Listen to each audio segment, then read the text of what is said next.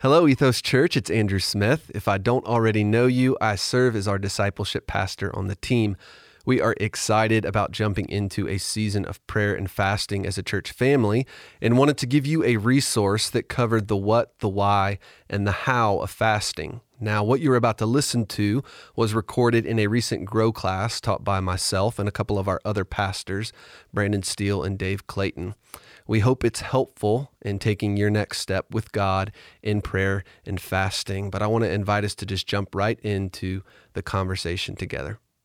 Uh, my name's Dave. Uh, this is Brandon, and this is Andrew. Almost knocked over over that music stand. And I love these moments where we get to do grow classes where we have people from our different worship gatherings, from our different locations that get to come together and have conversations like this. In fact, one of my favorite things that we get to do at Ethos uh, is not just what happens on Sundays, but these smaller environments where we can just kind of dig in together, we can ask questions, we can, we can talk and so tonight we're just going to have a conversation around fasting. And if you're the type of person that likes to know, hey, where are we going to go? Um, we're just going to follow a really simple outline. We're going to start by talking very practically, like, what is Christian fasting? Like, like when we say fasting, because it's kind of a buzzword, you hear it in our culture, and there's a lot of things that are happening around intermittent fasting and, and health and diet and all of that. But when we talk about Christian fasting, like what do we mean by that?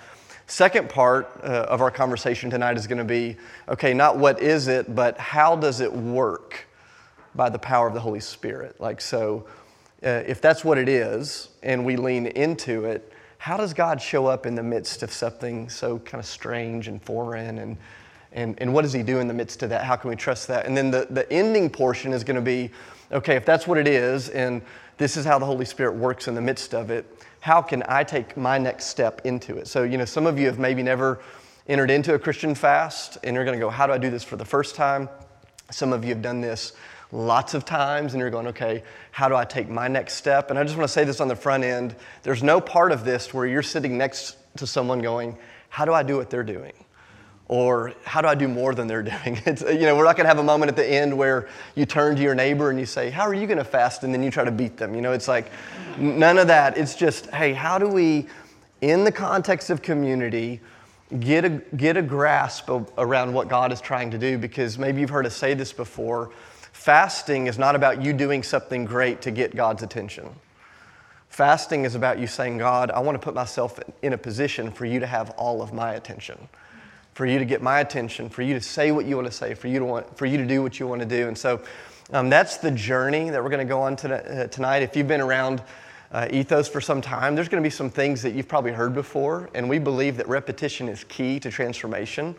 And so our goal tonight is not to be innovative or new, it's just to be helpful. And so if if, if you hear something you've heard, we just say, hey, dial in and say, God, what do you have for me in that season? But we believe there's going to be hopefully lots of things that are sort of fresh and new and uh, really honored that you're here. We're also going to do Q&A at the end, and we're going to try to keep this tight because we know you have lots of things going on in your life, and so we're not going to, our goal is not to ramble. We want to, we want to teach and then give you a place to ask questions. And so as we go throughout out the night, if you have any questions, just write them down, and hopefully we'll get to them publicly, and if we run out of time publicly, we'll stick around and answer questions that you have. So, um, Nick, would you mind just praying over our time together tonight? And and uh, I'll just give you the mic. You can pray over us, and then we'll jump in. The microphone.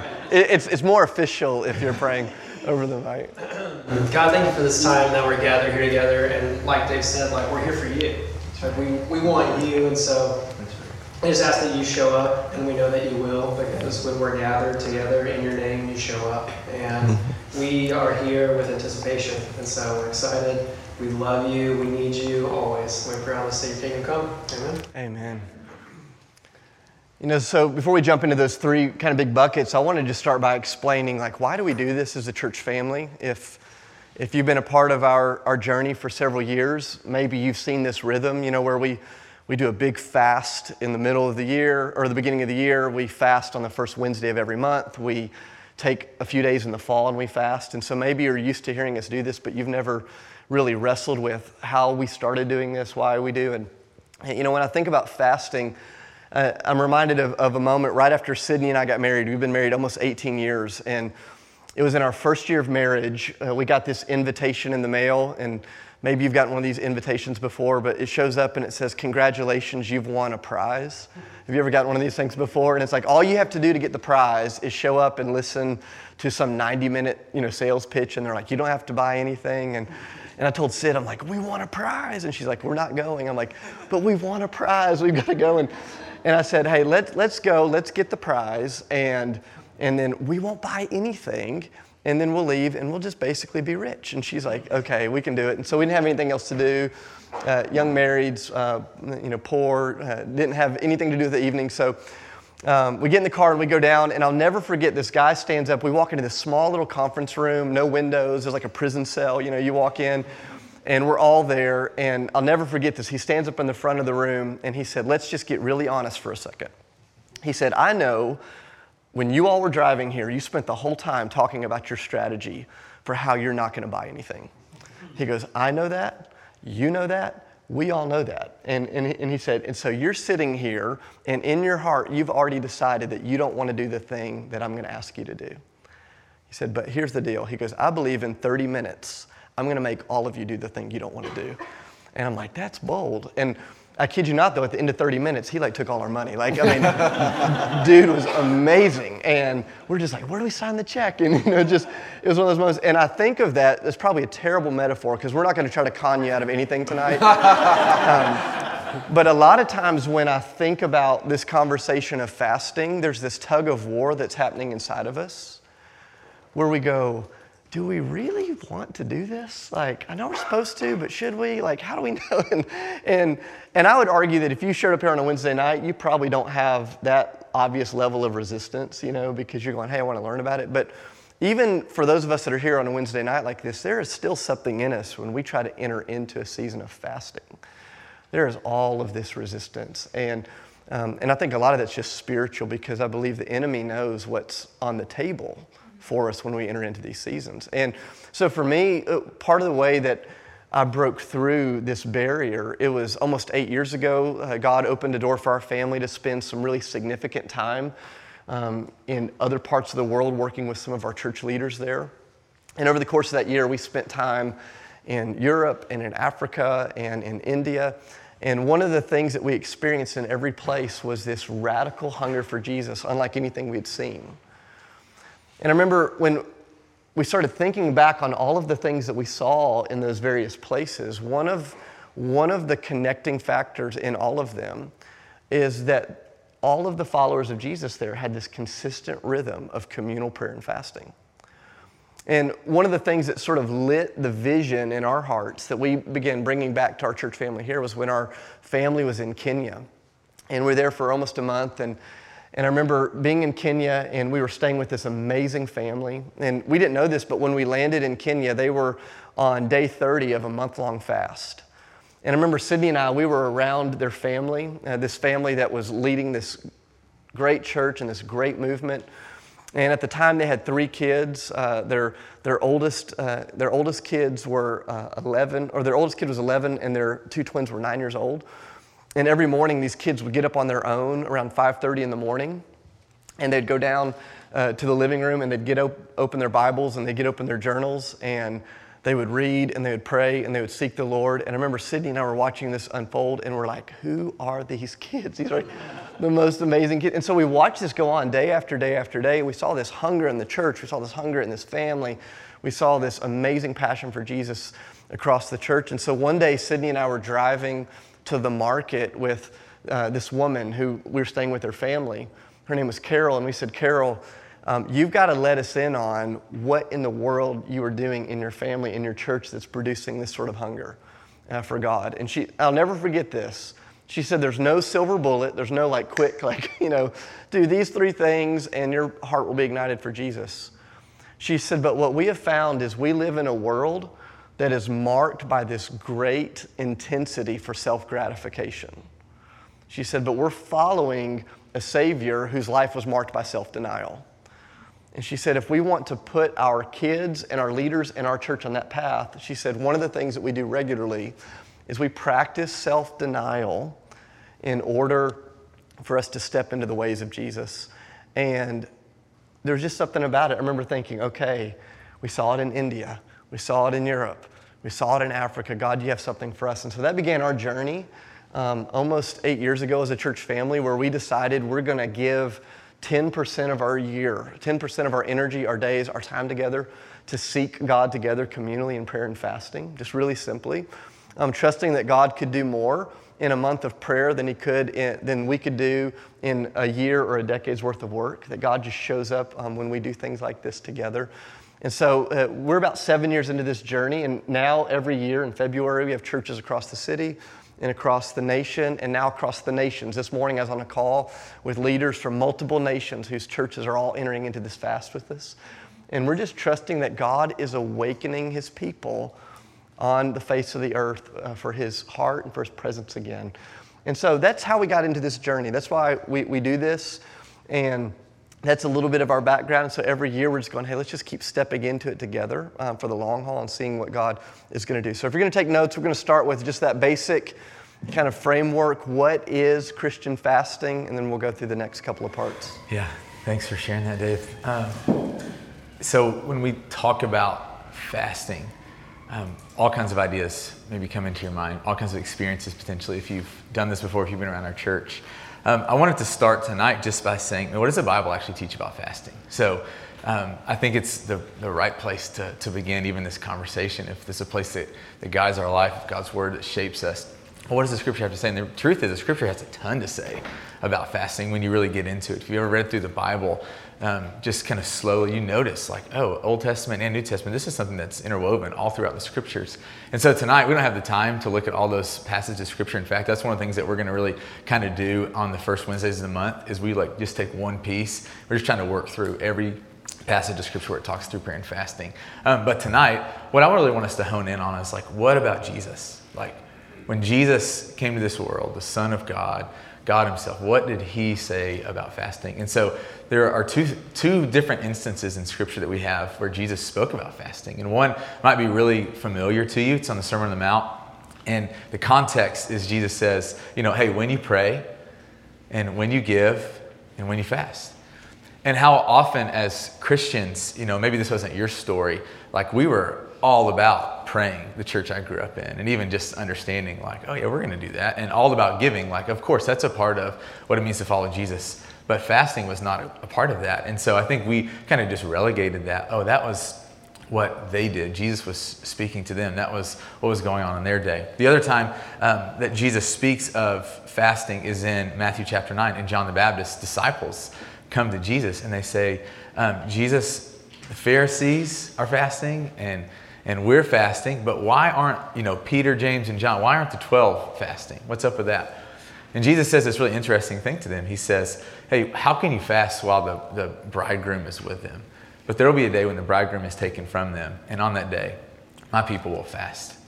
And so, you know, you have these two instances in Scripture, and I think anytime anything in Scripture is spoken, even once, you got to give like weight to it. You got to look at it, you know. So if Jesus speaks about it twice, it's like, okay, there's some importance there. And so as Christians, we have to go, well, what do we do with that? Do we read those passages of scripture and go, hey, that was Jesus speaking to a specific people in a specific time? Um, you know, those kind of commands are now obsolete. They don't apply to us. And I think that's how some people interpret those passages of scripture. I don't agree with them, but I think that's how some interpret. I think the, the most accurate way of understanding that was Jesus was speaking to his disciples in every generation that would follow. Um, so when you fast and, and when the bridegroom is taken, you will fast. And so um, I, I wanted us to start there tonight just to even understand okay, well, what does Jesus say? But what did Jesus do? So Jesus clearly talks about fasting. Look at his life. Um, we're going to talk about this in just a minute, but he fasted. We know that. He began his earthly ministry, 40 days fasting. Um, Jesus taught on fasting. Um, this is important. The, the early church fasted. Um, you read this in the book of Acts, you see it in several different instances. And so it was this thing that, that God came to earth and fasted. He taught on it. His people fasted. And, and so, you know, as God's people, people who are trying to follow Jesus, literally imitate Jesus, be like Jesus, we go, if we're serious about actually becoming like him, let's be serious about doing the things that he did. And fasting is a, a part of that. Now, here's, here's what I want to say um, fasting um, let's, let's give a definition for fasting it's, it's abstaining from food or drink for a set period of time. Okay, that's plain and simple what, what fasting is. You get that definition on the internet. You know this from, you know, if you're into health trends and stuff. Um, but the biblical idea behind fasting is, is you give something up in order to get something else. Um, the emphasis cannot just be on giving up something. That the, there, is, there is something to that. That I really do believe that there's something, even what Dave was saying about self denial, there's something, Dave's to unpack this in a minute there's something about stepping into fasting in and of itself, choosing um, to, to deny yourself that is, is biblical. It's the way of Jesus. Um, but it's not just about giving something up, it's about getting something. That, that when fasting in the worldly sense, if you're not following Jesus, it's, you know, you're fasting for health benefits. Man, um, you're fasting for whatever reason. Fasting from a Christian perspective is you're setting food aside in order to get more of God. And, and let me just unpack this real quick. Um, Dave's going to really kind of talk through this more thoroughly.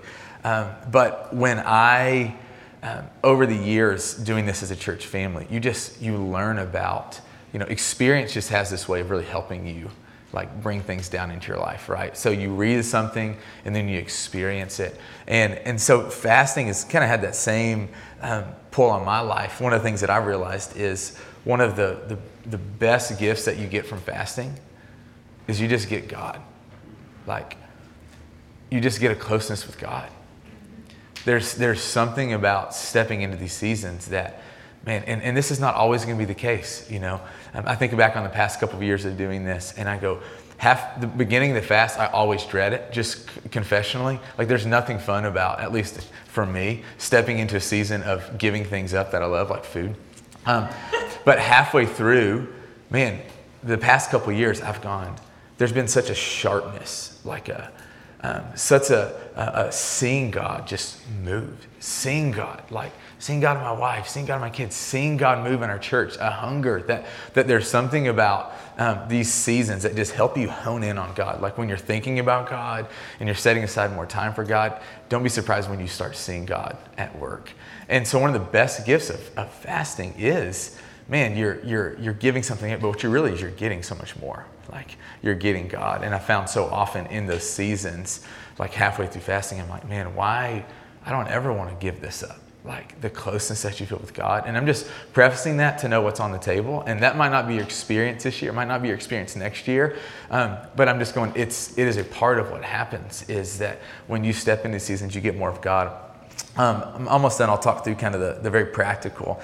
Um, well, let's just go there. So when you, when you think about biblical fast, um, there are really three types of biblical fast, and then a, a fourth type of fast that just kind of makes sense in the culture and the context that we live in. And so, you know, the four types of fast is the first type is a major fast. And there, different people have different language for these things, but just for the sake of kind of our family and our conversation, we're going to put it in these buckets. And so, a major fast is 24 hours or more um, either um, not eating or not eating and drinking. And so you see this in the Bible. You see this um, specifically in Jesus, Matthew chapter 4, verse 2. If you want to go check this out, I was so just encouraged by how many Bibles were brought in tonight. I think that's, that's just pretty spectacular. Like that don't just take our word for it. Like seek these things out. You know, we, we lead and we feel the, the weight of, of leading well, but it's also like our, our responsibility, your responsibility to go, okay, hey, is what they said actually true? Do we actually see this? And so, um, major fast, you see this in the life of Jesus. You see this in the Old Testament in two different people. You see it in Moses' life in Exodus chapter 34. In fact, Moses fasted 40 days and 40 nights, out drinking food, out drinking water or food, um, two different times. Um, you see this also in the life of Elijah in 1 Kings 19, verse 8. So you have the precedent of these major fasts, and we're not inviting you into a 40 day don't eat, don't drink fast. Like that's not what tonight is about. But it's more just to help us have some context of well, where do we see this biblically? A major fast, 24 hours or more, not eating or not eating and drinking. You see this in smaller ways, um, but incredibly significant ways in the life of Saul. Acts chapter 9, verse 9. Saul gets blinded, right, on the road to Damascus. And it says that for three days, Saul sat in darkness. He, he did not eat or drink anything. You see this also in the book of Esther. Um, Esther chapter 4, verse 16, where Xerxes decreed, um, honestly, the first just um, Hitler's, the movement of Hitler to annihilate the Jewish people. And you see this in Xerxes and Esther, um, the queen at the time, decrees this fast for all the Jewish people. You see this in Exodus or Esther chapter 4, verse 16. Um, so you have a major fast.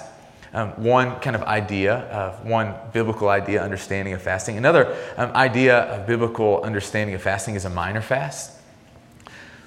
Some people call this a Jewish fast or a sun up to sundown fast. And you know, it's a where you fast for a portion of the day. And so a big portion of our church, our house churches, they kind of stepped into this in the fall. We invited our house churches, hey, will you engage in this three-day sun up to sundown fast? You see this in the Bible in several different places. Um, 2 Samuel chapter 1, verse 12.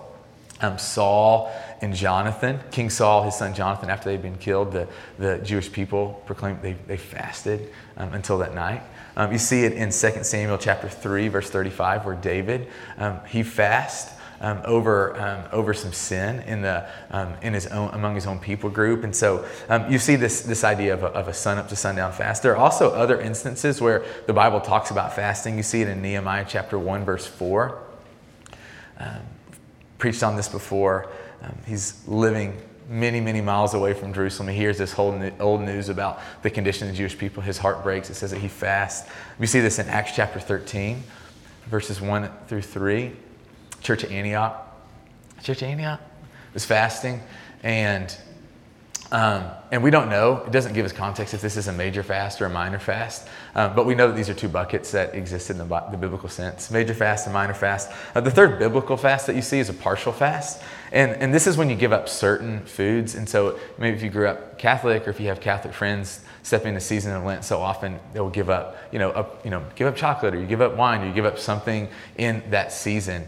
And that's kind of the, the, idea of what a partial fast is, is you continue to eat, but you just kind of modify. And so you, um, you see this primarily in the book of Daniel. see it two different times. Daniel chapter 1, um, verse 12, where um, the king, King Nebuchadnezzar, brings Daniel, Shadrach, Meshach, and Abednego into his service, sets this food before them, and they say, hey, um, no offense, we don't want to eat that food. Like, we want to eat something different.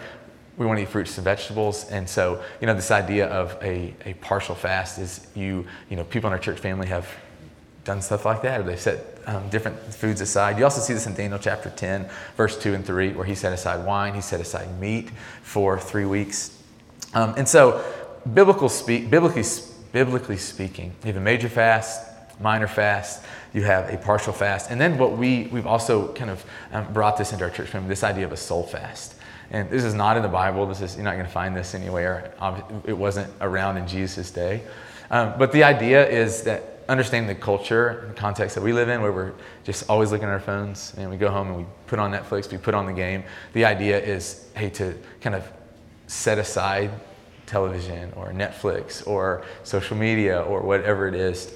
Um, this idea of setting other things aside for the purpose of getting God. And so when we talk about what fasting is, um, it's setting something aside, you know, food or some other things. But it's not just about setting something aside, it's about setting aside so that you can get more of God. And so I think you're going to talk about what happens, what God does in it. So it's awesome. Hey, if you have a Bible, Luke chapter 4. I just invite you to turn there, Luke chapter 4. And, you know, I always love these moments in our church family where, where people decide, hey, we're going to lean into this season of fasting. And every year there's these incredible stories that, that come. And, and I love it because every year we have folks that show up for the first time and they're not following Jesus, but they are, they are interested in God showing up in their life and they'll join us during this season of prayer and fasting, and, and, God will do something great. And so I always love, you know, at the end of every fast, we'll just kind of say, hey, do you have any testimonies that you want to share? And uh, two years ago, I'll never forget this story. Um, there, were, there were these two guys that, that showed up. One of them had a little bit of a Christian background. He had been coming to our Sunday gatherings occasionally. He wasn't super committed to Jesus or to church, but he was he was trying to get back in, and maybe that's some of your story tonight. And, and he brought a friend of his with him who had never been to church, didn't know anything about Jesus, but his life had fallen apart. And some of you guys, maybe this is your story, or you have friends like this who uh, his buddy from work. Nothing was going the way that he wanted it to go. And he's like, I need God to show up. I don't even know if I believe in him, but I need him to show up. And so they, they show up on the second week of our fast. And you had this one guy who was sort of a quasi, not sure if he was Christian or not, bringing his completely non Christian friend to church during the middle of this fast. And so we're up there teaching on fasting. And the non Christian, looks at the quasi Christian and he said, Okay, that whole fasting thing, he said, he said, So what are you giving up this month? And the quasi Christian guy goes, he goes, Yeah, I decided to give up porn for the month. And, and the non Christian goes, ah, he goes, Didn't see that coming, did you? uh, the the non Christian guy goes, I don't know much about Jesus or church, but I'm pretty sure that's not fasting. That's probably just sin. He's like, you probably just need to give that up. And, uh, and, and I think God's got something more for you. And, and I say that because every year, you know, people come and there's all of these different experiences and there's all of these different perspectives. But, but what I believe is that God meets us when we come with a humble heart. And we go, man, we, God, we want you. And, and we, we come as we are. And, you know, the, the other half of that story is that guy who was not a follower of Jesus, who showed up and called out his friend and called him to more. The two of them started fasting because the non Christian's marriage was just in a mess. And he had no idea what he was going to do, and he didn't know how he was going to work his way through it. And so uh, every morning, that non Christian decided for the rest of the fast that uh, at night, he, when he went to sleep, he'd put his keys in his shoes and slide his shoes under his bed. And I'm like, that's a weird thing. Why do you do that? And he said, because every morning before I could go to work, he said I'd have to get on my face and I'd have to scoot under my bed. I'd have to be reminded that the bed I slept in the night before was empty because of my foolishness. And he said, and then I would pray that the Lord would redeem my sin and bring my wife home. And he said, so that's how I'd start every morning for the rest of the fast. And so, you know, he's telling us this story. We're like, okay, so, so what happened? And he said, well, we got to the end of the fast a few days later, and he said, My estranged wife called me one day, and he said, I had run her off because of my sin. And he said, But she called and she just went, Hey, I, I know we've filed and I know we're headed in this direction. She goes, But is there any part of you that'd be willing to think about turning this thing around? And, and he said, Man, he said, I don't know what I believed about God until that moment. And it's amazing every year. And I, I don't, I don't want to make this, you know, I, I'm not writing checks or promises that we can't fulfill, but it's amazing just what happens when God shows up. And sometimes he answers, or when we show up in the presence of God and ask him for more, sometimes he shows up the way that we want, and sometimes he doesn't. But what he's so consistently good at is giving us himself. And he shows up and he gives us himself um, in in a variety of ways in different places. And one of the things, you know, when I think about, you know, Brandon said, okay, this is what fasting is. It is it is letting go of something to take hold of someone, you know, letting, letting go of food for the purpose of meeting God uh, in, in, a season. That's what it is. So then the question is, how does it, how does it work? How does the Holy Spirit show up in the midst of a fast and, and really do something in our lives? And I think there's a lot of ways. I love this story in Luke chapter 4. Jesus is about 30 years old. He's just been baptized. Um, literally, God has spoken from heaven. The Father has spoken from heaven. This is my Son whom I love. I'm well pleased with him. Jesus has not forgiven any sins. He has not healed a sick person. He's not preached a sermon. He's not done anything public. God goes, I'm, I love you because you exist, which is amazing. And then he goes into, he has three years for earthly ministry. He spends the first 40 days in solitude with the Lord in this season of prayer and fasting. And I'm not going to read the whole passage. This is the the moment where he goes into the wilderness and he's fasting and the devil shows up to tempt him for 40 days. But I, I want to just highlight a couple of things. Look at verse 1 with me. It says, it's right after his baptism. It says, Jesus, full of the Holy Spirit, left the Jordan and was led by the Spirit into the wilderness, where for 40 days he was tempted by the devil, and he ate nothing during those days, and at the end of them, he was hungry, which sounds like the most obvious statement ever, right? Like, but I, I, actually think there's kind of like a double thing going on there. It's like, okay, he was physically hungry, but you know what I also believe? Is that, man, he was hungry for God. That he, that he was physically hungry for some food, but man, he was hungry for his father's presence. He was longing for, uh, to be with his father. Here's what I want you to notice out of verse 1 and 2. this journey begins, it says he is filled with the Spirit, and then he is led by the Spirit, verse 2.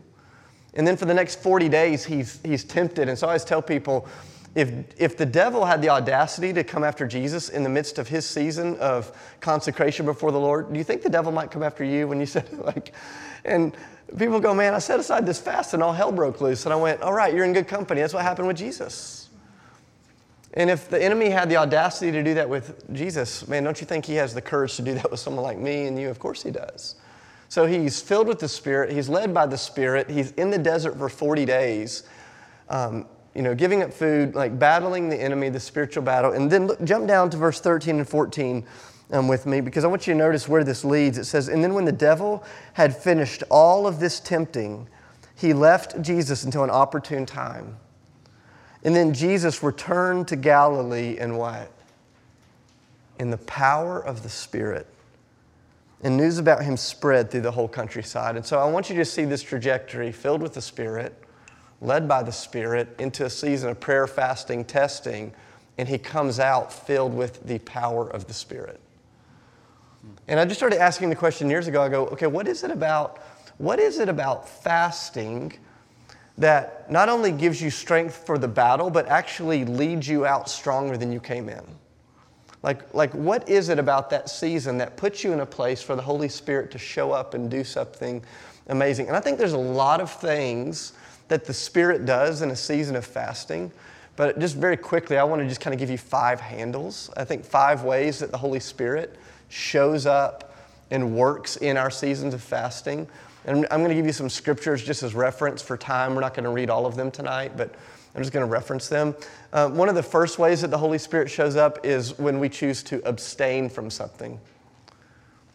And I mentioned this earlier in our introduction that, that the Holy Spirit works in this act of abstaining. You know, Mark chapter 8, verses 34 through 35, Jesus says, Anybody that wants to be my disciple has to deny themselves they have to take up their cross. They have to follow me. If you want to find your life, you're going to have to, to lose your life. And, and one of the ways that Christians have consistently practiced this reality in the Old Testament, in the New Testament, in Christian history, and in modern history is not just the, not just the journey of martyrdom, but in our lives is consistently saying, hey, God, I'm going to abstain from some things for a season so that that way you can teach me how to walk in the kingdom. And, and the Holy Spirit shows up when we choose to abstain. Um, there's a power in this that, you know, so often whenever I have friends that are following Jesus and they're gripped by some form of addiction, I say, hey, if you want to see uh, the Holy Spirit show up and help you break that uh, addiction, um, fasting is a really powerful tool. And they go, well, how's that work? You know, um, anybody that I'm ever walking with that has a sex addiction or they're wrestling with, um, you know, alcoholism or substance abuse or um, whatever, I say, you know, you have trained your brain and you've trained your mind over time to, to gratify yourself whenever you have a fleshly desire. And something powerful happens in the Holy Spirit when you say, I'm going to enter into the ways of Jesus. I'm going to abstain. I'm going to say no to my flesh. And I'm going to trust that the Holy Spirit will gratify instead of me choosing to satisfy. And, and fasting is just a really powerful tool. Uh, you know, I, I tell folks coming into the fast every year if there's something that you're really struggling with, this is a great way to say, God, I want to put that on the altar. And I'm going to give up lunch every single day. And I'm going to, I'm going to begin training myself that I can endure, that I don't have to always satisfy or You know, we live in a world that it's a, a, buy it now sort of world, right? It's like I want something and I buy it from Amazon and it's here in like an hour, which is freaky. It's like, were they watching me? Like, probably, I don't know, but like things are so instant. Uh, you know, I want music, I download it now. Everything is now, now, now, now, now. And, and the enemy feast off of that. And you go, man, I, I want something, I want something, I want something. We go, we have to get it. And, and Jesus goes, no, part of the Christian life is waiting, saying no, denying. And so Part of the way the Holy Spirit shows up is in that work of abstaining. But it's not just about letting go of something. Number two, um, he shows up in seasons of prayer and fasting as we learn how to abide. So part of it's about what we let go of, and part of it's about who we lean into. So there's abstaining, and then there is abiding. Abiding is saying, Hey, I'm going to draw near to you, Jesus. I love John chapter 15, verse 5. Jesus says, I am the vine, you are the branches. Apart from me, you can do nothing. Remain in me, stay connected to me, walk closely with me, and you will bear much fruit. And, and here's the beauty of abiding is Jesus knows that we become like the people we hang around. Do you remember that in high school? like in high school, I, look back at my yearbook, it's like every year I dress differently. It's like, oh, I had a different group of friends, you know, and, and we become like the people that we hang out with. And we like to think that we leave that behind in high school. Um, but the truth is, we become like the ones that we abide with. And something amazing happens in a season of prayer and fasting. You let go of some things, but then you lean into Jesus. You abide with Him. You spend time with Him. I always say, I always tell people, if you're just giving up meals, but you're not drawing close to God in that time, you're just doing a really miserable diet. Just a really miserable diet. Um, it'd be better to give up lunch and spend an hour in your car reading the Word than it would be to go 30 days without food, but to distract yourself with TV. Like, it's not just about what you let go of, it's about who you lean into. And Jesus says, You lean into me, and you're going to see fruitfulness in your life. And here's one thing that I want to say real quickly about fruitfulness from a fast fasting is a lot like financial. Um, uh, investing, which in our economy this might be a terrible analogy, but but if you think about the way that investing works, is you you put money in today and you don't draw it out tomorrow expecting a huge return.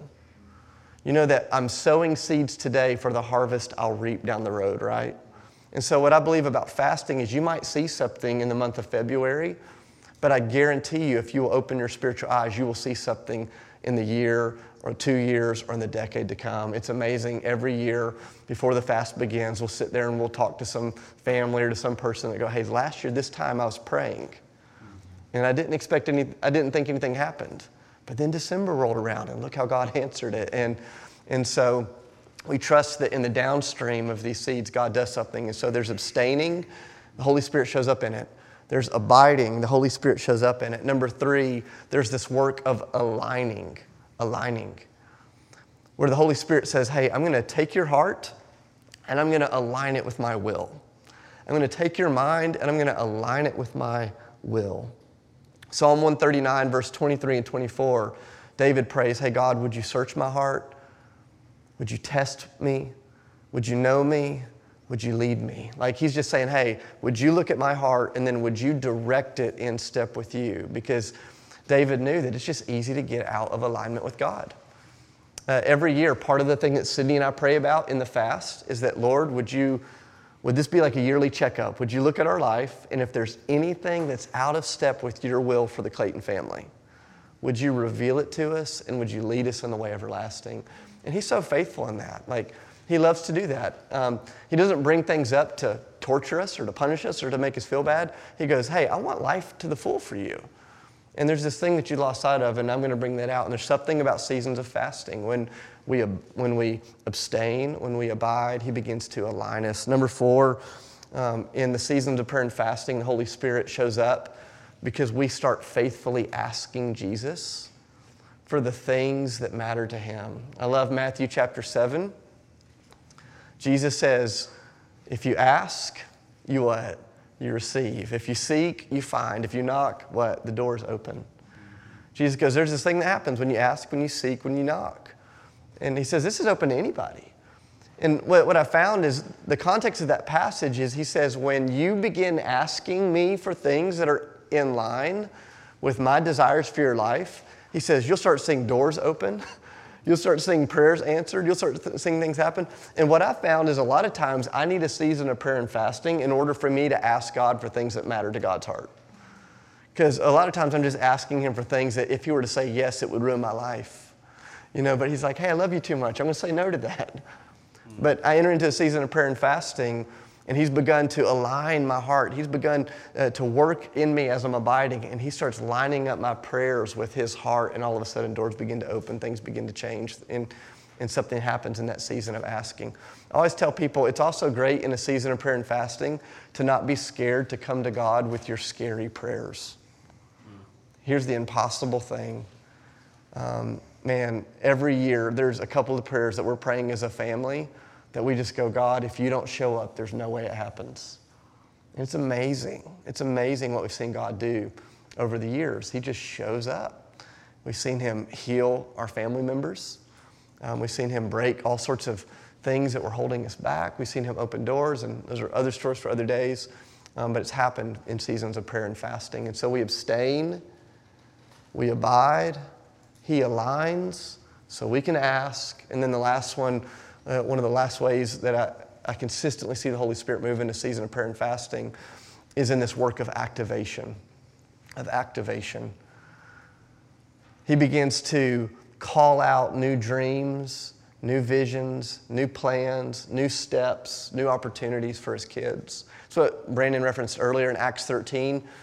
You know, if you remember the story of the Apostle Paul, uh, you know, God radically saved his life. And on the day that he was saved, Jesus said, Here's what I'm going to do with you. But depending on how you read the scriptures, it was at least 14, if not 17 years before Paul steps all the way into that calling. Sometimes when you're just reading through the Bible, it seems like he's saved, and then tomorrow he's like, you know, supreme missionary. But it was like this long season of waiting. And so Jesus said, Here's what I'm going to do. And then God begins developing him for the calling on his life. And so he had told him, in the dark what he was going to reveal later down in this season of prayer and fasting. And so you get to Acts chapter 13, which is years later, and it says, As the church was praying and fasting, that dream that God had put on the Apostle Paul's life was activated. It says in that season of prayer and fasting, the Holy Spirit said, Now's the time to set aside Paul and Barnabas for the work that I've made them for. And it's amazing how every year in our seasons of prayer and fasting, people go, Hey, I think God's called me to be a foster parent now. Hey, I think God's called me to work with refugees. Hey, I think God's called me to be a substitute teacher in a difficult school zone. Hey, I think God's called me to give, you know, 10 hours every week of my freelance job to, to serve nonprofits. It's amazing how callings begin to get activated. And they go, why is that happening in a fast? Well, I go, you've let go of some things. You've leaned into someone He's aligned your heart. You're asking Him for things, and now He goes, Hey, I've got something for you. And I always tell people fasting is not about God answering your dreams, although I think your dreams are probably awesome. fasting is about God giving you His dream. And it's one thing to have a dream, it's another thing for God's dream to have you. and when a God dream gets a hold of you, man, something happens. And so, this is what, these are some of the ways that we see the Holy Spirit show up. And so, fasting is you let go of food for a season to lean all the way into the things of God. Major fast, minor fast, a Daniel fast, a soul fast. We put ourselves in position. The Holy Spirit shows up through that abstaining and that abiding and that aligning and that asking. And then He activates us. And then uh, we kind of want to land the plane tonight before Q&A by just going, okay, so how do we go from where we are right now to like 10 days from now or whatever it is, how do we start a fast? How do we how do we practically just take a next step? And so, Andrew, I'll let you kick us into that. Yeah, and then we'll. Because the reality is, if, if you go from understanding the what and really the why, um, and we leave it at that, uh, we're talking about head knowledge. You know, we're talking, okay, great, we understand what fasting is and what it can do. Now, I, I want to get really practical and talk about okay, how do you how do you begin to engage in this spiritual practice? And so I'm going to walk through um, six kind of steps that, if you do, I believe you're going to be able to step into uh, fasting in a profound way. Um, and the reason we talk about that, the actual how is because Jesus himself, Jesus himself said, "Hey, it's the wise man that hears my words and puts them into practice. And so the practicality of how to actually do this is just important as the what and the why and what can actually happen. And so, um, six simple steps. These are not a formula. So don't, don't take this as like, hey, this is my formula for fasting. Think of this more as just a framework for how you can step into fasting. And so, uh, first, first step, set your objective. Number one, set your objective. So we've talked about a number of reasons. We looked at a few reasons biblically. We've talked about a number of reasons why you would step into this. But it's important to know the why. Um, And there's going to be some communal things. You know, we're, we're asking for awakening in our church, we're asking for awakening in our city. So there's some communal reasons we're, we're fasting. But the question I want to invite you to wrestle with is okay, wh- why are you in particular fasting this season? Like, what are the things that God is stirring in your heart? Maybe it's some of the things that Dave mentioned. And I'd encourage you to really spend some time with God in prayer before the fast even begins and say, okay, God, like, what are the things that you're inviting me to, to lay before you? Like, why are you inviting me into the season of fasting? And so here's just a few, just kind of big, big picture reasons of, of why you might step into fasting. So, one would be for spiritual renewal, just the, the renewing of your heart for God and with God. You might be seeking guidance for God on something. Uh, there might be something you need a particular wisdom on. And uh, you really are s- just seeking God for wisdom, discernment in an area of life, physical healing. So there, there may be something for you or for someone else in the, the physical healing realm you, you might want to fast for. Um, revival. This is something we're communally doing, but there might be a place where you want to see revival in your workplace, uh, on your campus, like in your neighborhood. Uh, salvation for, for friends and family who don't know Jesus. Uh, so, so these are these are some just ideas of why you might want to step into fasting. And I think unless you take the time to really set your objectives, um, you're you're going to struggle throughout the rest of the process. You have to know know the why. And I would encourage you to write these down. Like actually write the reasons down you are fasting. Um, so that's number one. Set your set your objective. Number two, choose your fast. So very practically how are you going to fast? What kind of fast are you going to do? Are you going to do a major fast, minor fast, partial fast, sometimes called a Daniel fast, a soul fast? Um, now, a few words of wisdom as you choose your fast. Like with anything, it's really important to know where you're starting, like just to understand where you are on the journey. If, if I'm going to start working out, We'll see if that ever happens. I'm, I'm going to think about kind of where I am right now before I think about how I'm going to engage in exercise. Um, I'm probably not going to step into the same routine and practices as someone who's been working out consistently for 10 years. So I think you need to ask yourself the question okay, like, where, where am I on this journey? Have I fasted before? If so, how have I fasted? For how many days have I fasted? Just to kind of get an idea of, of, of where you're at. And so, if, if I were you and I've never fasted before, probably not going to start with a 40 day major fast like Jesus, just word to the wise. Like, unless you hear the audible voice of God, that's probably not the place uh, for you to begin. And so, I think by thinking about what you're actually going to do, it's going to set yourself up well to lean into the season. Uh, so, in addition to kind of choosing your fast, um, choose the days and the length. So, we're getting ready to enter into you know a month long season of fasting. I'd encourage you. Now, this is maybe just me and my Type A personality. I'd encourage you to just print off a calendar, like print off a calendar, have a calendar in front of you. Actually, choose the days and the types of fast you're going to do on those days. Write it down. I've found that we tend to do the things that we actually write down.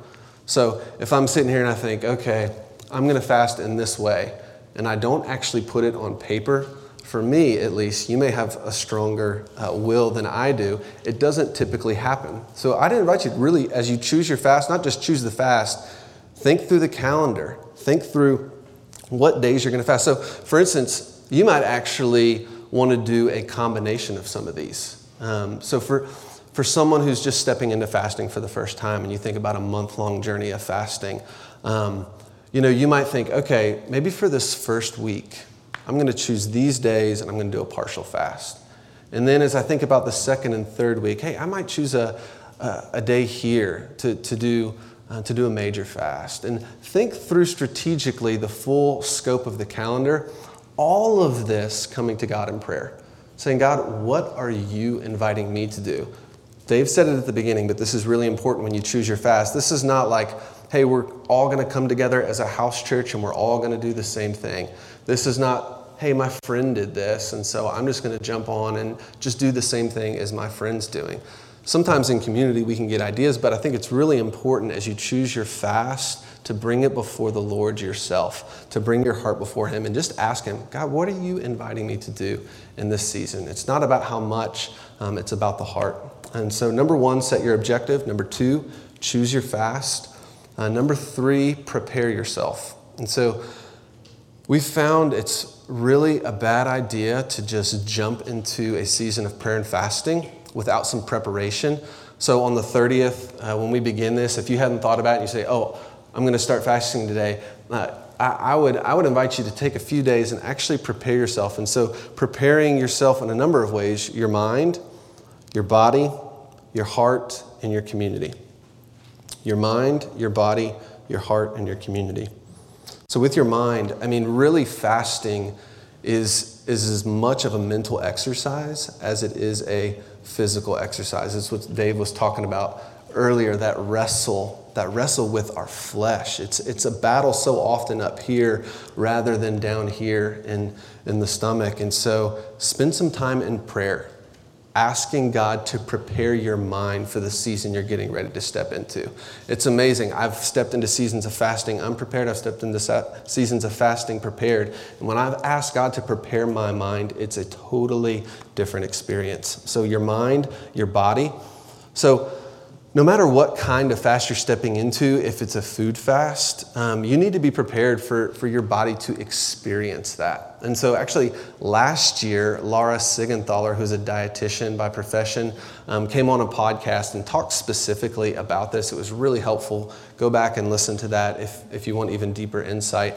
But we found it's actually helpful to prepare your body um, for any type of food fast. And so, one really simple way of doing this is to drink more water than you normally drink. Like, drink a ton of water. There's something about that. I don't know the science behind it, but it helps prepare your body um, for a fast don't overeat. So, as you prepare your body, don't overeat. I think my gut reaction, literally, is to be like, oh, I'm not going to be eating tomorrow. I need to eat a lot tonight, or I need to eat a lot today. That's actually going to hinder um, your experience um, in, in fasting. Uh, your heart. Um, so, more than anything, this is about the heart. Like, it's about the heart. And so, preparing your heart um, is, is probably more important than anything else. And one of the ways that we've invited people to just prepare their heart in, in past seasons is to make sure and take some time to just come before the Lord honestly in a, in a moment of confession and repentance. Before you step into a season of fasting, we want our hearts to be clean before the Lord. So if there's anything you need to bring to Him, if there's anything you need to confess, just this act of coming before the Lord, asking for a pure heart, a clean heart, is going to prepare you for, for what, what He has. And then the fourth one, your community. It's helpful to think through the relational rhythms that you normally have that are going to be impacted by this. And so it's going to be different for each of you. Some of you have a dinner group that you meet with each week.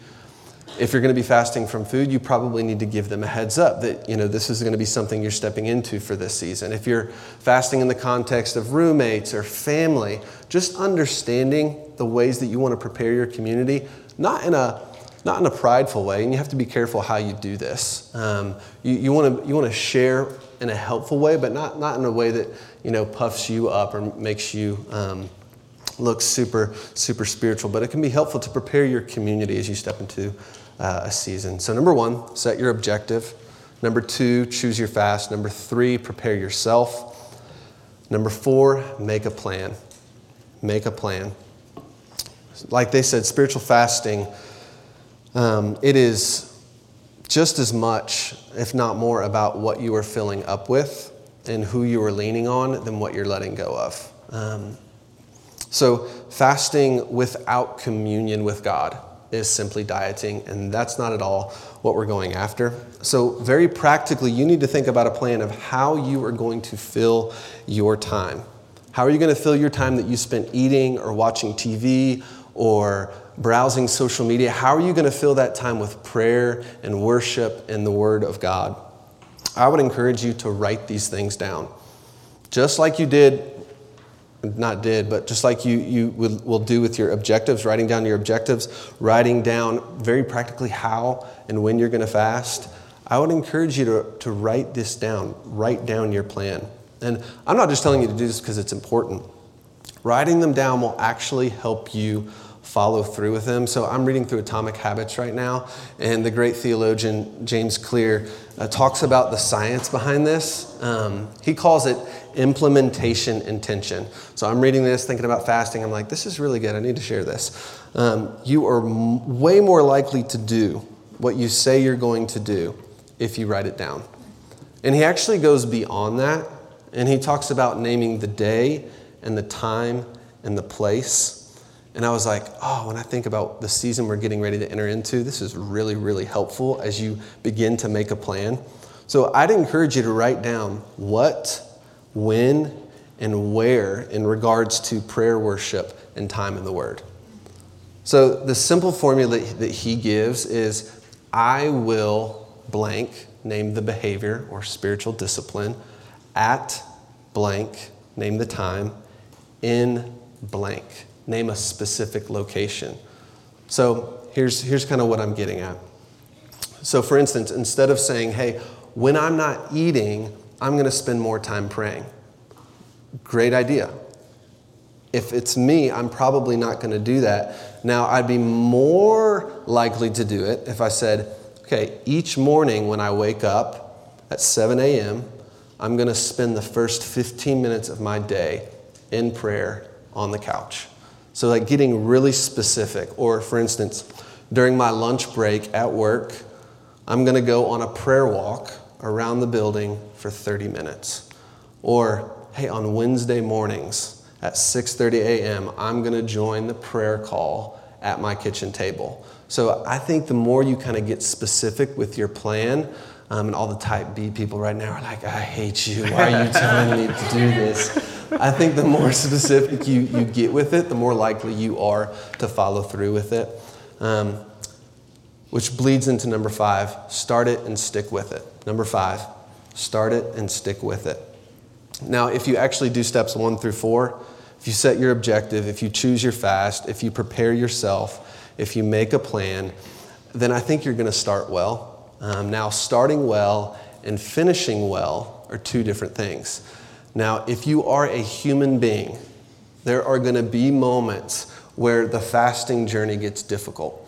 Really, anytime you're implementing something that goes against our fleshly desires, it's going to be difficult. And so that's why it's not just start it, it's stick with it. And within this, I just say give yourself grace. Give yourself grace. I guarantee there's going to be a day or a moment or a week where you think, ah, this is what I set out to do. This is how I thought God was inviting me to fast, and I didn't do it. Or I didn't pray when I said I was going to pray. I didn't fast when I said I was going to fast. That's okay. That's okay. Like the idea is not to check every box. The, the idea is not to make this perfection. Remember, this is about your heart. So when you think about sticking with it, it's His mercies are new every morning. If you need to adjust halfway through the fast, adjust halfway through the fast. That's completely okay. The idea is not that you just push through and get to the end, it's that you actually get God. It's actually you actually understand his heart. So, number one, set your objective. Number two, choose your fast. Number three, prepare yourself. Number four, make a plan. Number five, start it and stick with it. Number six, share with others. So, we found that it's really helpful to fast in small community. So, we'd encourage everyone find a couple of friends. This may be a few folks from house church. This may be some roommates. This may be a spouse. Uh, this may be someone in this room tonight, and you say, "Hey, I'm going to be fasting. Will you will you join me on this fasting journey?" Because there's going to be moments, like I said earlier, where it gets really difficult, where you feel the burdens, and you need to say, Man, I, I just, I'm struggling today. When you have someone that you can come to that knows what you're going through and is in the same boat, it's really, really helpful. But not just sharing the burdens, we found it's really helpful. You can share the blessing, like someone that you can say, Oh, listen what God, what God is doing in my heart right now. And so it's not just about fasting on your own. It's about fasting in community now. We, when you do this, choose wisely. Um, you know, don't go just blasting the trumpet sound. Jesus makes it very, very clear. When we fast, we're not fasting for other people to know that we're fasting. Um, now, if you go to Ethos, there's a, you kind of kind of know some people are fasting, and so this is a safe community to kind of pick and choose some people to, to let in. Uh, but as you do this, think through the heart of why why you're finding close community, people that can hold you accountable, people that can encourage you, um, and so here's here's the how. Set your objective, choose your fast, prepare yourself, make a plan, start it and stick with it, and share with others. And so we've walked through kind of big picture, biblical, what, what is fasting on a biblical level? Okay, what, what does God do um, in the midst of that? Why, why do we press in to this discipline in this way? And then very practically, how do you step into this? Um, and we'd love, unless y'all have any other, any other thoughts um, before we jump into Q&A, um, we would love to just open up the room to just questions. Um, any, anything you're wrestling with internally or maybe a question you had coming into tonight that you thought, oh, they'll for sure answer that. And here we are, and we didn't. Um, this is the time to ask that question. And so um, don't be shy. Um, I guarantee if you have that question, someone else in the room has that question. So be brave and ask it. And because we're recording this, um, we're going to maybe just repeat the question. We'll repeat the question. So we'll open it up. Who's the brave soul? I'll go first. This is maybe not specifically fasting, but at the very talked about, hey, this isn't about you trying to outdo the next person. How do you guys advise those who are new to this or who've been in a long time who struggle with competition when it comes to this? Like, that's going to be a real strategy that the enemy's going to throw at everybody. How would you just like say how to that? Yeah, so that's a great question. Nick just said, if you couldn't hear, how do you protect your heart against that tendency for competition? So, my roommate's fasting this way, and I want to fast better to prove I'm a better Christian. Or what I've also found to be a equally difficult challenge is how do I not compete with myself? Because I think sometimes there's this tendency to go, well, last year I fasted this way, so this year I've got to fast this way. And I think sometimes there's this temptation to say I've always got to be upping the game. And so, one, I would just encourage you to just ask the Lord, hey, how would you invite me to fast this year? And to spend some time listening, paying attention to what He says. Um, if you struggle with competition, um, this is going to just, I struggle with competition just for the record. But if you're, if you're like me and you struggle with competition, this is going to crawl all over you. I think you have to embrace the spiritual discipline of intentionally losing. And you go, wait, how is that? I go, I think it's part of the way that we pick up our cross. And so sometimes we go, hey, I struggle with competing maybe with my roommate, and so I know, you know, they're doing a sun up to sundown fast five days in a row, and I don't want to get in that competitive spirit. And so I'm going to choose to do it four days a week. Or I'm going to commit, maybe not to losing, but I'm going to commit to secrecy. So no matter what, I'm not allowed to share it with anybody.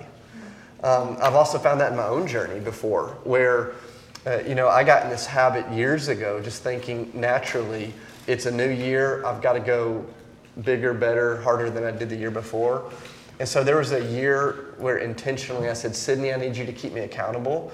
I'm going to do the smallest fast I've ever done. And she's like, Why are you doing that? I said, Because I've got to keep my heart pure. Because I'm starting to think about this through the lens of just this, like, I'm going to I'm going to get through it. And so if you struggle with competition, I would say maybe either the discipline of um, selectively losing, you know, like doing something a little less on purpose, or um, I think Jesus' call to secrecy is key um, because, you know, uh, he really meets you in that. And and He protects you. I think He protects our hearts. Forget about what I said about sharing with others, Nick. That was a, it's a really, really bad idea. Dave just kindly rebuked me. No, I'm just, kidding. I I'm just, kidding. for the competitive people. No, I, yeah, 100%. I just said that for the joke. The work is fantastic.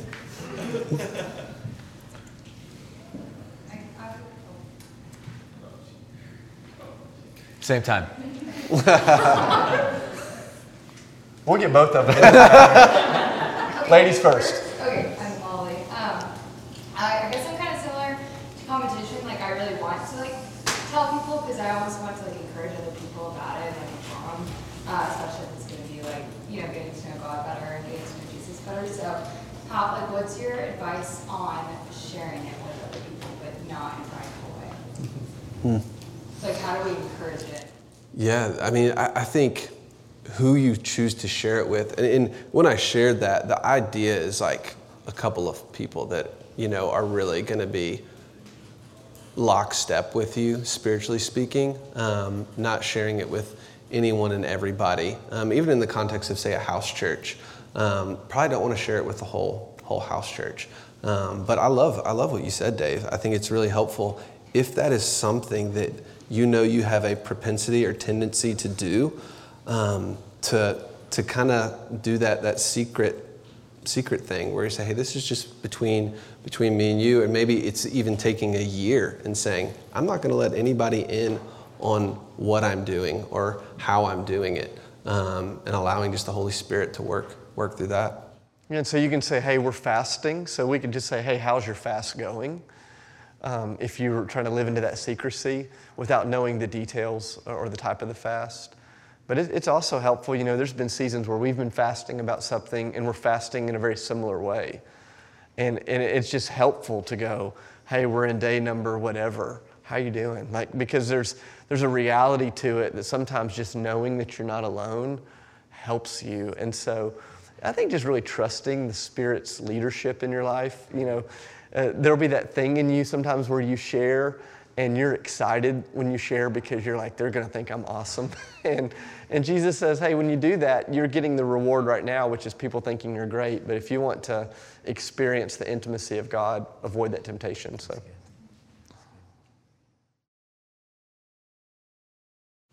Um, what's the best type of food to eat during a fast? What's the best type of food to eat during the fast? Is that what you? Help you sustain throughout the day. That's a great question. You're the dietitian. You're definitely the healthiest of all three. So, um, this dude at lunch, he's just eating raw carrots and all sorts of raw veggies. So you you need to take this one. I think vegetables are a good route. In all seriousness, I just think like clean foods are. I mean, that's not from a dietitian standpoint, but if you're trying to to sustain just like a like healthy, non-processed food, that kind of that kind of diet, yeah. I'd say lots of gravy, tons of gravy. what if you did an all gravy fast? It's like the only thing I'm drinking is meat gravy. Nobody do that. Cole, can you edit that from the podcast? It's good. You know, there's actually some really great literature on, you know, uh, types of foods. Um, everybody has a different journey and relationship with food, and so um, I would really encourage you to go back and listen to the podcast that uh, posted on our website, um, just from a dietitian's perspective on here's some things that you could think through. Um, there's some real clarity on what we mean by clean foods and how much water you should drink, and um, that'd be good. Um, I just have a question, like, what do you do when you mess up? Like, when you're talking about showing yourself some more grace and like adjusting as needed, like, there are times where you just, you know, mess up, and what do you do then? Yeah, I think you just you get back on the bike. It's just like in every aspect of life. I mean, I feel like every year there's something that I don't do that I wanted to do. And you just understand it is about like God sees our heart. We're his kids. He, he's seeing us take steps towards him. And I see this in like in my kids when whenever they're doing something they, and they mess up and they just want to stop. I'm like, what are you doing? Like just because you messed up doesn't mean this thing is over. And so genuinely just letting like God's grace get you right back on the bike. And so whether that be with fasting, you know, I remember one of the guys on our team last year, he was, uh, or a couple years ago, um, he was fasting from, from food or something. He was so hungry one night. He'd been doing like a, a, a major fast. And one night he just vegged out. There was a bag of Fritos and he just went to town on the Fritos. And he felt so bad. He like told his wife and it's like, okay, that's great. Let's start tomorrow. Like it's okay. You're gonna have some of those moments where uh, you're just weak, you're tired, you think you you can't. And then don't let that shame. I mean, we're literally leaning into no more of God. Don't let the enemy have any room there to come in and steal that joy of connecting with God. And so, just right, right now, just kind of marking that in the sand. Hey, if I mess up, I will receive His grace and I will keep going. So. Um, what would you say to somebody that has gone through this before and has prayed for healing or has prayed for revival or salvation within family and then leads up to the fast and say, man, I heard nothing. I got nothing. Yeah, that's a great question. What happens if you've been on the journey of fasting, you've prayed a bold prayer, and at least up until this point, there's been no answer, at least that you can see, right? So um, here's the reality um, a lot of us, or all of us, or some of us will experience disappointment in, in a fast and on the other side of a fast. And the question is, what do you do when the fast doesn't go the way that you expect it to? And um, so, one of the words of encouragement that I would give you is prayers, and like, I don't say this often, you should like write this down and really wrestle with what I mean by this. Prayers always outlast the ones who prayed them. Prayers outlast the ones who prayed them. And here's what I mean by that is in the scriptures, how often does someone pray a prayer that God answers in the generation that follows? And that doesn't make any sense on our timeline. And we go, why would you do that?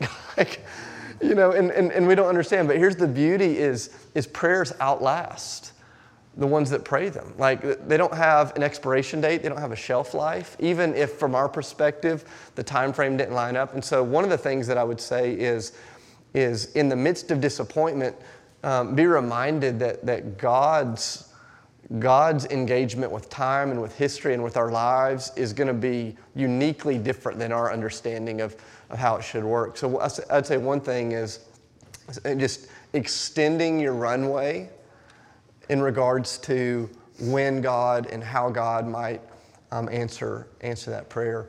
Um, I, I think the second piece is just wrestling with the reality that in this life we only see in part and we only know in part. That's what 1 Corinthians 13 tells us. And so, to the best of my ability, I want to pray prayers that are in step with God's heart. But there's going to be times when I'm going to ask for things that, from my perspective, I don't understand why He wouldn't just say, absolutely yes, right now. I don't know.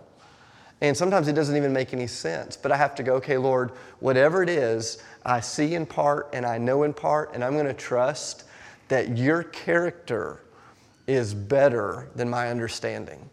And so um, this isn't just self talk or self help, it's, it's really wrestling with, you know, I think it's that age old question of God is so good and He is so powerful, so how come His goodness and His power does not always intersect in my world the way that I expect it to? And that's a great wrestle of the human heart. And I'm not downplaying that at all. Uh, every one of us in this room have places of unmet expectation in the place of prayer. And so, what I'd say is keep leaning on God's character, keep expanding your timeline, and, and keep trusting that even if you have not yet seen the breakthrough, that, that the, the story that God is writing is, is not finished in His hands. And so, um, I could preach on that more and more and more because, you know, I just see that in the scriptures. I've seen that in my own life. I've seen that in, in history. Um, but man, when you're in the middle of it, um, it, is, it is really challenging. I think about our fast uh, two years ago, there were several things that we were praying about as a family. Um, two of them included we were asking for miraculous healing in our family. And we experienced it with one of our family members during the fast, miraculous healing. And another one of our family members in our house didn't get the same healing.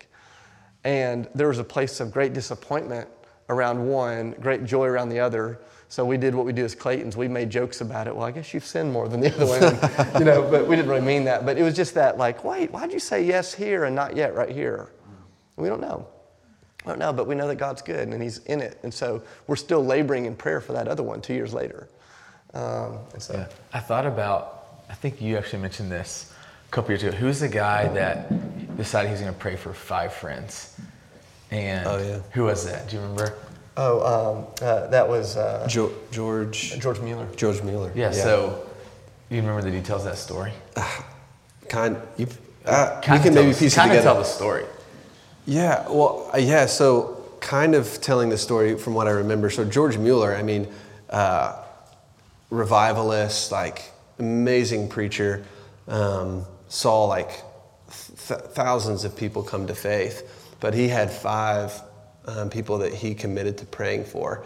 And I think over the journey of his life, um, he eventually saw all five, but it was interesting because they came at different times. Um, and the fifth one, I want to say, came At his funeral. at his funeral. Yeah, uh, the fifth one came at his funeral. And so that story of just his commitment to praying for those five friends, and then his, fu- his funeral, the fifth one comes to salvation. I don't, it doesn't always work like that, but it's a powerful story. I think the long, I think things like that give us real encouragement to keep praying when we don't see it because we tend to think, well, I prayed for a month really hard and God didn't hear. And it's like, what if God's teaching us to pray for 25 years for something and He's going to answer it because He wants us to be like the persistent widow because He knows that's going to be an encouragement to somebody else down the road. And it's like, do we have the, the faith to take Jesus at His word? I'm going to keep knocking on that door with expectation, even when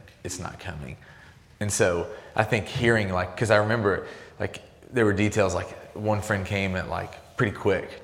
And then one friend, it was like 10 years later, one year's 25 years later. And so I think it just helps us expand like, oh, okay. When you understand, sometimes God doesn't, doesn't mean he's not listening to you or you're not praying the right way or you're, you didn't choose the right fast. It's like, no, what do you, what do you know to be true? Well, God wants us to keep asking. And it, he doesn't say, hey, when you ask, tomorrow you're going to receive. Ask and you will receive. Like, so continue to ask. That's a good question. A really great book um, on this is God on Mute by Pete Greig. Um, just a great book on wrestling with unanswered prayer. Um, and he has actually a prayer course that goes with it. But the book, God on Mute, um, just wrestling with unanswered prayer. He has a really amazing story. Him and his wife. His wife deals with a chronic illness and still has it. Um, and they've seen wild, miraculous things happen. And yet his own wife um, has, a, has a chronic health thing she, she deals with. And so they're, they're amazing. And the book's really, really good if you're looking for a practical resource to wrestle through.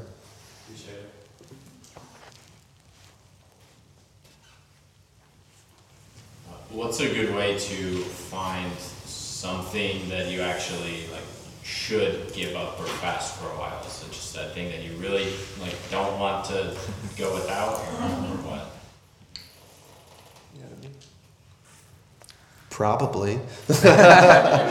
I I mean, Yeah. I think, I think your, your, your heart and mind is in, in the right spot. Um, ultimately, ask God. Um, I mean, that's just as you choose your fast and what you're fasting from. I mean, just ask Him, like God, what are you, what are you inviting me to give up in this season? Um, and I, I believe He'll, by the power of the Spirit, He's going to speak that in, into your heart. Um, but when, when in doubt, yeah, I mean, the thing that you don't want to give up, it's, it's probably a good thing to give up for God. And, and sometimes even just asking the question, what takes a lot of time? Mm. What takes a lot of my time? And you probably can't fast from work, but you know, there's, there's probably something, if you're really honest, you're like, man, I, I give more time. Guys, I'm, I'm going to be fasting from work for the next. you know, just like something that you give a lot of energy to that you can meet the Lord in that, you know? That's good. Yeah. This might be a question. Maybe you don't. Maybe you're not. You don't feel this. Maybe because you would ask it if you did. But I was just thinking, how have how have you like discerned? This is what I know I need to fast. Like that might be helpful for people who are first time kind of stepping into this. What? Because I because I think sometimes it's like, hey, just pray, and it's like, all right, how do I know what God's leading me to do? And you might feel that. You might not. I think sometimes it's it could be helpful for us to go, hey, how so? How have you discerned over the past couple years, like? Oh, this is what I think God's calling me to do. That's a great question, Brandon. Um, I, I think for me, I, I look at ways I've experienced God in fasting, um, and I look. I mean, thankfully, there's some actual fasts to kind of choose from and lay out, lay out before the Lord. Um, I think I, I just, I just, when I'm kind of discerning something like that, I don't often um, hear like, oh, this is the fast, but I will get a sense of just peace. Um, that's kind of look for that shalom, that, that, that peace over something. It's like, oh, okay, my heart, when I think about fasting in this way, um, God will kind of just bring some peace um, to something that, that, I, that I lay out. Um, and so, yeah, I, I think, but I'm I also kind of think practically, like what are the things that are taking up my time um, that I would love to, to give over to God? And I just think about very practically, hey, I'm going to do those. And I, I would encourage you, like, if you're feeling called to, uh, to a food fast, I think something that's been helpful for me, take this or leave it. Um, also, add in a soul fast. Like, I would, I would just blanket statement just say, I think everyone needs to do a soul fast. I know everyone can't, um, can't do it for work purposes and all that stuff, but like, if you can, like, eliminate the, the distractions. Um, I don't know if I should have said that or not, but that's how I feel. What about you, Dave? How have you discerned? You know, I think a lot of times what I'll do is I'll similar process to Andrew, but I'll just start with, okay, God, we're doing a 30-day fast. Here's here's what's on my heart. You know, I'll just talk with them about it. Hey, here's what's on my heart for the next 30 days. And I'll just pray about it for a couple of days. Typically, I'll share it with Sydney or a close friend and just say, hey, give me some feedback on this. And, you know, there's times where Sid will just say, hey, that, you know, that, that sounds in step with God's heart for you in this season. There's other times she'll say, she'll say hey, do you think you're taking the easy way out? you know, like, or um, do you think God's inviting you to more? And there's also been times where she said, hey, you need to check your heart that you're not just doing that whole competition thing. And so um, I found just taking a couple of days to, to pray about it and having like one person that I can share it with and say, hey, what's some feedback? Um, that's been a really helpful, clarifying um, thing for me. Um, one thing that I'd say is if your desire is to meet God, um, I wouldn't, I wouldn't overthink it.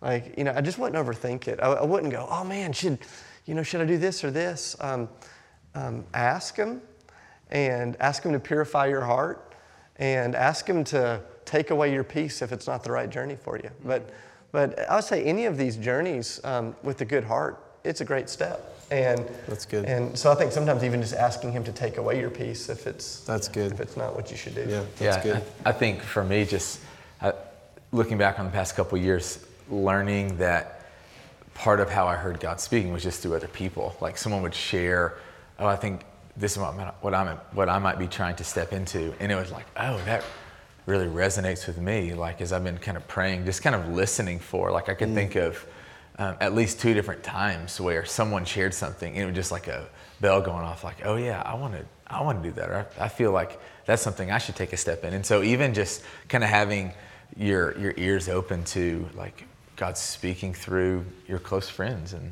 like illuminating path. So other questions?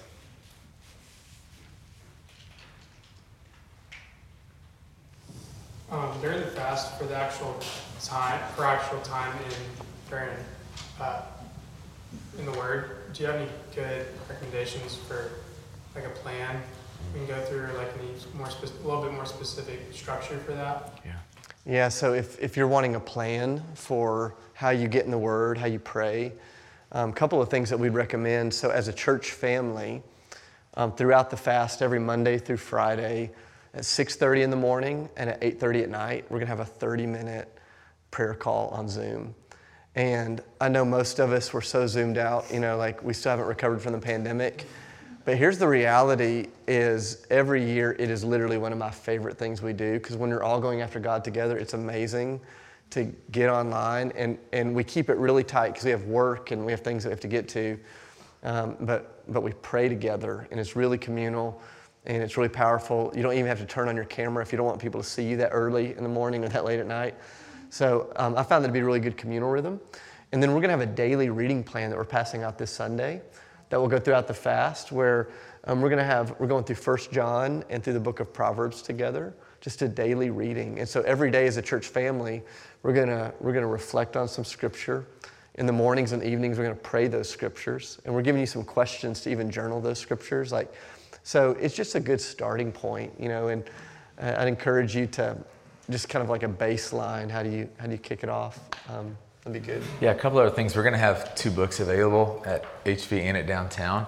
Um, one is by um, one of our elders' wives, Jen Barnett. She leads our Freedom Prayer Ministry here. She wrote a book called First Freedoms. And so, if you're looking for, you know, some other great material besides like the Bible to just learn, they have that book. And then what's Sean's book called? It's just called Prayer. Prayer. And Yeah. so, you want to talk about that book a little bit? Yeah, so another guy in our church, Sean Hansen, wrote a book called Prayer, and it's amazing. It's just a, some really simple, straightforward practices about how to engage uh, in prayer. And those resources, all the resources are free. The books are free, the reading plans are free. It's, it's just all, we want to equip our church family um, to take those. And so, along with our reading plan, those would be great, great starters. And I don't know if this is for, just for you or, but I just thought about, I have a, a guy that I walk with and he decided he was going to read through the Bible in 30 days. And so there's like, I don't know, some of you might have, you go, hey, I've got a lot of time if I'm, if I'm fasting, if I'm trying to give up. And so I'd encourage you to, to really kind of think through, like we're doing Proverbs. I'm not saying you have to do that. I'm just saying If that, you're a Christian, you'll do that. yeah, I've, I've never read through the Bible in 30 days, so I'm not saying like, hey, that's what you need to do. I, I'm just, I, I encourage you to really think through. Like, if you're if you're used to watching TV for two hours at night, like that might be something you go, hey, I need something like that to really kind of go after and to chew. And I want to take in the story of God in a way that I never have. And so to even think about man, giving up Netflix at night is going to be tough. Well, if you think about something like that, that could be an alternate. what do you Nick's, about? Nick's over here like, ooh, 30 days, I can do this. Nick's like, I'm doing it in 15. Uh, I'm laughing. We, we had a friend in our house church two years ago that decided to do that. And at the end of the fast, uh, you know, she not shared that with anybody. And so at the end of the fast, we're all talking about, hey, what's happened? What's happened? Like, what did you do? She goes, I just finished reading the whole Bible in 30 days. And we'd all already shared our stuff. and uh, if you've ever felt just like the weight of spiritual shame, just like fell on the room, we're like, wait, that's what you do. you know, I wish she would have gone first so we could have all lied, like, you know, upped our, upped our game. One more question, yeah. So I've done a fast in the past where it just made me physically ill. And I, I think what's the balance between, okay, there's gonna be some discomfort and maybe choosing your fast well and preparing your body and your mind well can help with some of those things, but at what point do you say, I need to adjust, or maybe there's some spiritual warfare going on? Like, how do you discern that? Yeah, you know, one of the things that I've, I've found to be really helpful is, you know, in the context of a fast, whether you're doing it for a day or a number of days, there's this thing that begins to happen in your body that actually gives you insight into your soul. And what's going to happen in your body is your body is going to say, You're depriving me of something, I'm dying, and I will die unless you give that thing to me. Like, you know, sometimes you feel that between breakfast and lunch. You know, you're like, I'm dying. Like, and, and, and so, one, there's this thing that happens in any fast, long or short, where your body will go, Hey, I need something, and I demand that you give it to me. And one of the gifts of fasting is as you push through that in a healthy way. So, you know, you need to check with doctors and all those things, but as you push through that in a healthy way, there's a moment in every fast where you begin to discern the difference between a need and a want. And what you realize is that most of our life, we, we choose to treat our wants as though they're needs. And when you see that separation in your physical reality, it does something amazing in your spiritual reality. And you start going, hey, just like I'm paying attention to what I'm putting in my mouth, I'm going to start paying attention to what I put in my soul. Um, you know, that being said, um, all of us have different um, physical realities. And so, on the front end, leading into a fast, going, I'm going to set myself up to succeed. I'm going to drink lots of water. I'm going to eat really clean. I'm going to, I'm going to choose to be healthy going into it. And I'm not going to extend myself in a way that goes beyond, you know, um, what makes sense for this moment of life that I'm in. And so, um, last year I was talking to a woman that just ex- experiences extreme migraines, just all the time. And I said, you know, it'd probably be wise for you to choose a fast that allows you to, to eat some food that helps you combat the migraines because it's really tough to fellowship with God when your mind is just in this place of excruciating pain. So don't, don't put a burden on yourself that actually keeps you from the Lord. And so just, just ask Him to, to help guide you through that. And so I'd encourage you to, to pay attention to you know, some health things there. So. Yeah. Yeah, and I think I think it's important to, like, some people really do. It's like an it's an excuse, like, oh, it's just hard. I don't want to. And then some there's legit like medical things, and we're not going to tell you you need to just push through this. That's just not who we are. Like that's a that's a that's a deal you need to work out, like with your doctor and all that stuff.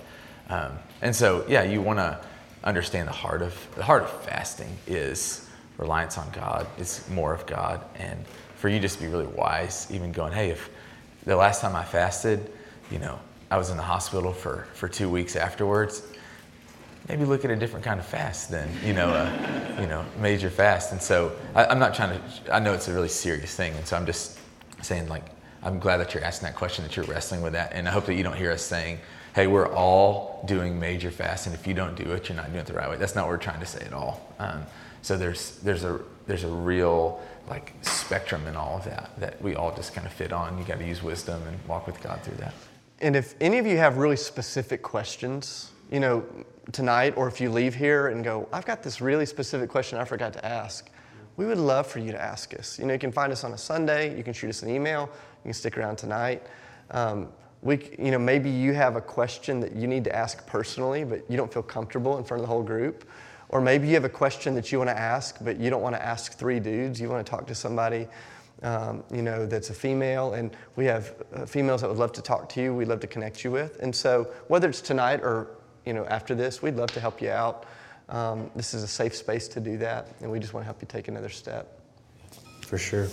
Uh, I'd love to just pray.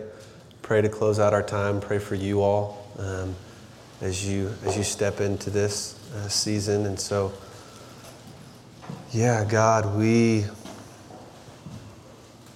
we just take a moment and remember you're at the center of this all. You're at the center of this conversation. It is you we want, it is you we long for.